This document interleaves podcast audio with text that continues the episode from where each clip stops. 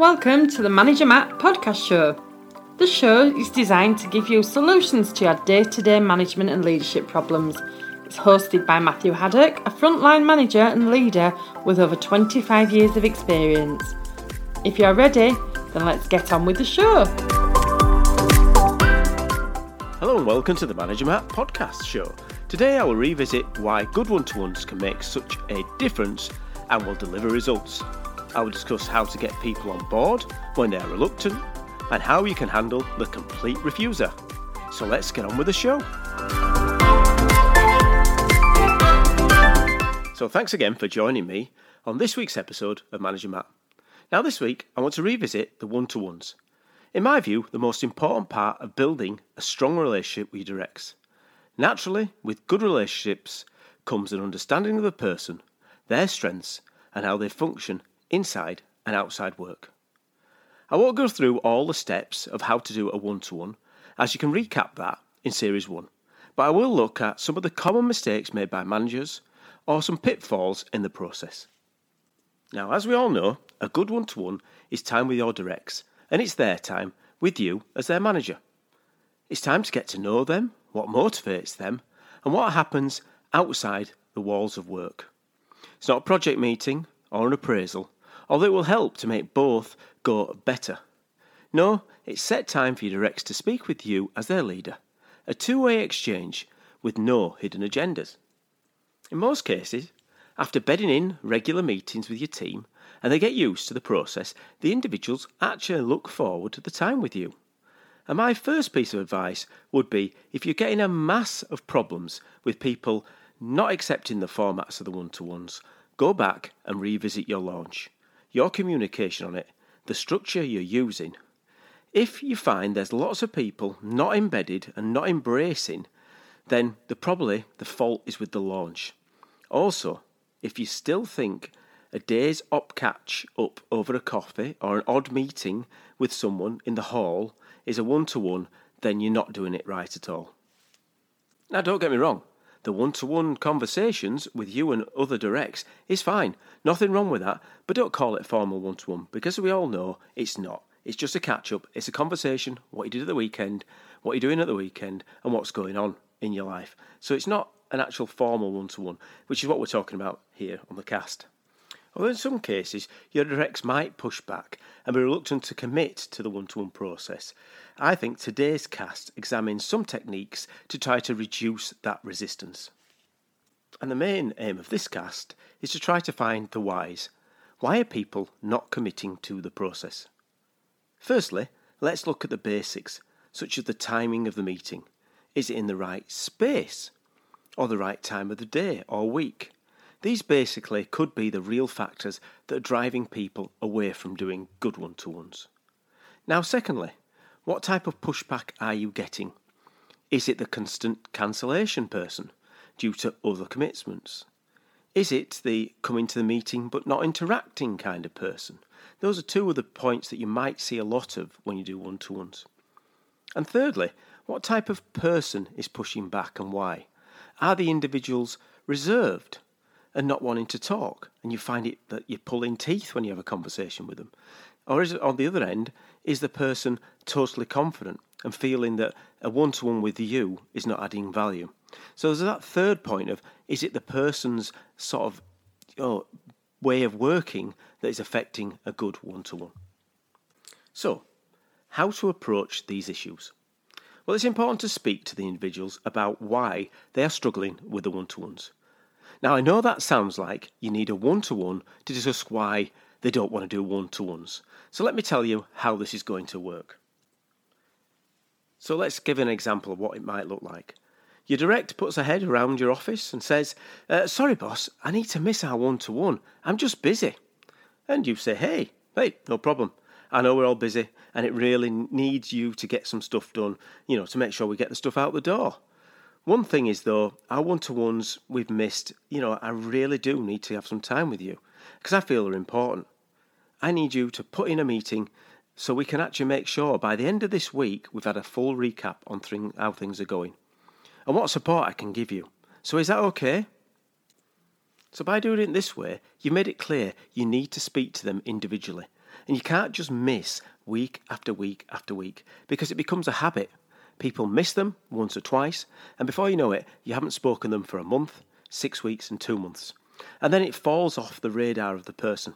They don't think that you think it's important, and you don't think they think it's important. And before you know it, when it's not important and people don't religiously do it, it stops happening. In most cases, the direct, the direct will normally get the tone they've set, but if they miss another one, you will have to look at a more direct approach where you make it clear you need them to come to the meeting, and although it's a two way meeting with your direct, you still are the manager. So you need them to know that you want them not to miss the next meeting because it's not a negotiable. So, say you have had a few people who've missed. I think the next plan you should be doing with the next one to one happens is to approach it and make it maybe slightly less of a formal one to one. Step back one step and talk to them about why you feel it's important that they work through the idea of one to one. You'll need to be able to agree, maybe, differences. So is it that there's a, like I said earlier, is it a different time slot that this person would prefer and they didn't want to tell you? Is it a different place that the person wants to do the one to one? You can reinforce why that meeting is important to both parties. You can also examine what they want out of that meeting.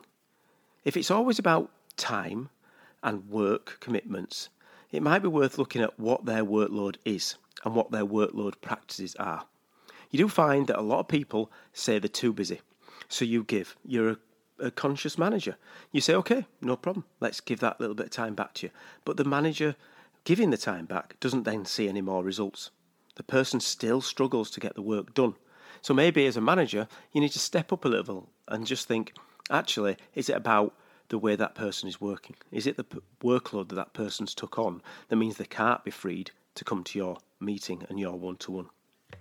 I mean, some people feel it might be over the top having a meeting every two weeks. But I know I wouldn't change this, as you need to maintain the cadence of the one to one. If it's time, then again, you need to work with that direct about their time management. As they don't see it as being urgent and important, maybe that's what they're doing the work. Maybe they're not doing the important, urgent stuff. As they're doing the stuff that maybe they like doing or they've always done. Or, as we've said before, they're doing somebody else's work. It's also thinking can this person delegate? If you're a manager, normally directs have got some responsibility beneath you. So are they not delegating themselves? So they are taking on more and more of the work. Maybe it's a good idea, as I said earlier, to do a day in the life exercise. Would that help flush out some of the absorbers of time that that person have? You could find your structure is wrong, and you might need to move work around and maybe look at generating different systems to try to make sure that that person has more time in their day to do work. No one should have a 100% full day. Now, I know that sounds a bit bizarre, but if you've got a 100% full day and you've got no gaps and no space, then anything that drops means something at the end of the day is going to fail. Or, worst of all, they end up working more and more hours. I've worked with uh, with engineers, I've worked with the technical people, I've worked with lots of individuals who are working 12, 13 hours days, going home, coming in, in early, and then it's just not a good way to work. They can do it for short terms. When there's an emergency, people get engaged, but longer term, you shouldn't be working those long hours every single day. And if it becomes a habit, it can cause all sorts of issues, both mentally and physically. And also, if you think about it as a manager, is that person really delivering the results you really want them to do if they are burning themselves out? So let's revisit the first two areas we talked about. Those idea of the time and the place. They're very much areas that are more measurable. When it comes to people who are struggling in the meeting and the way they turn up and the way they're motivated, that again needs a little bit more. That's more about the person, their ego, the way they look. And again, you need to you know, get to the root of that cause. I found it's usually a mistrust sometimes in your motivations. And like everything, it's building the trust in time that will really truly affect the way you are seen as that person. You've got to be true to your word.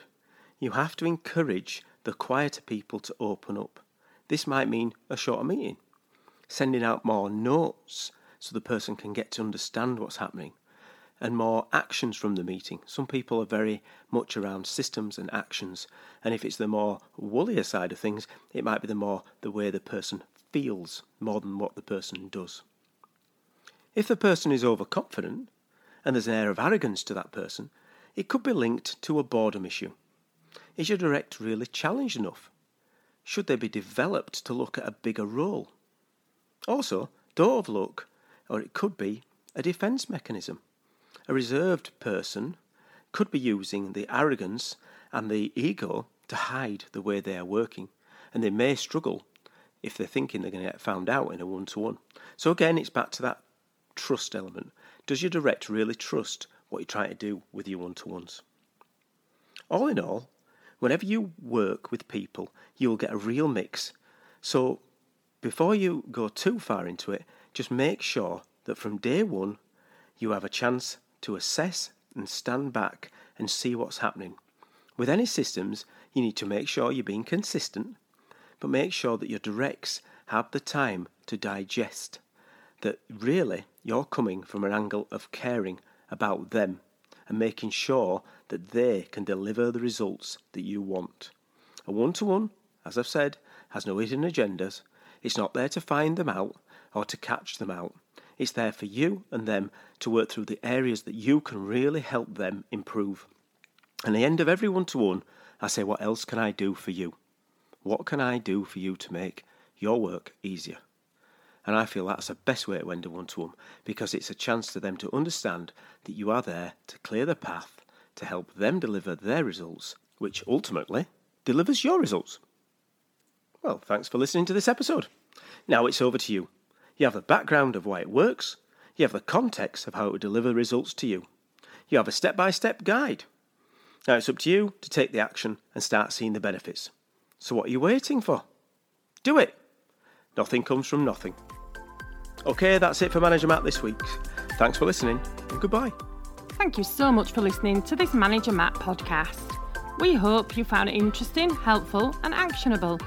One last thing please leave a quick review on iTunes or with your podcast provider as it helps to spread the word of Manager Matt. If you haven't already done so, please subscribe to the podcast. And if you did like anything in particular, send an email to managermattpodcast at gmail.com or visit managermatt.co.uk for more content. Feedback is a gift, so let's keep giving. See you next week.